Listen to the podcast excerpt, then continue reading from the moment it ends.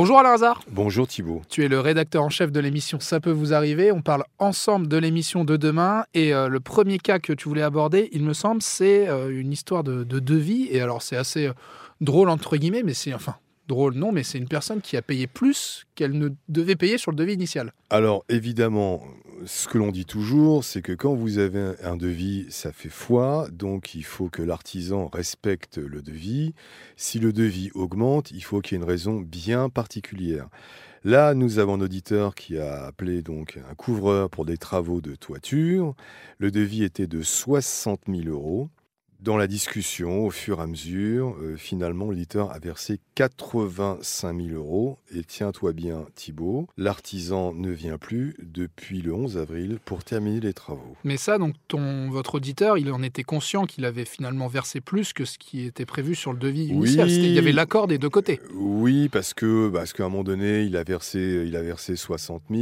Et puis après, le- l'artisan lui dit il faut ci, il faut ça. Il s'est peut-être un peu laissé abuser. Mais euh, quand on a un devis de 60 000, on respecte le devis de 60 000. Et alors, au final, 80 000 euros, c'est une somme euh, bah, évidemment non négligeable. Et- Mais euh, l'artisan, il revient pas, j'imagine. euh, Ah, il oui. enchaîne les excuses. Mais en plus, une autre enquêtrice qui l'a appelé, Marine Dupont, l'a appelé en micro caché. Il prend des chantiers à tout moment, quoi. C'est-à-dire que ça l'empêche pas. Il vient pas chez notre ami terminer les travaux.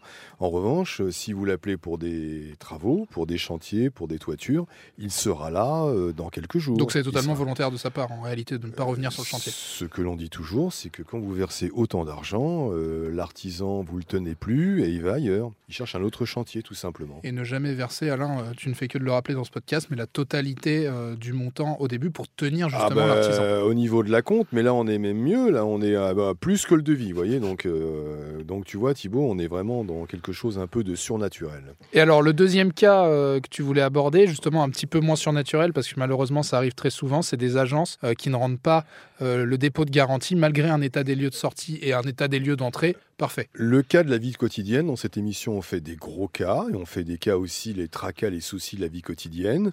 C'est Aurélie, elle a quitté son appartement le 21 janvier 2022. Entre l'état des lieux d'entrée et de sortie, c'est quasiment conforme, donc on n'a pas à lui garder son dépôt de garantie. Malgré cela, l'agence ne rembourse pas les 650 euros qu'elle lui doit.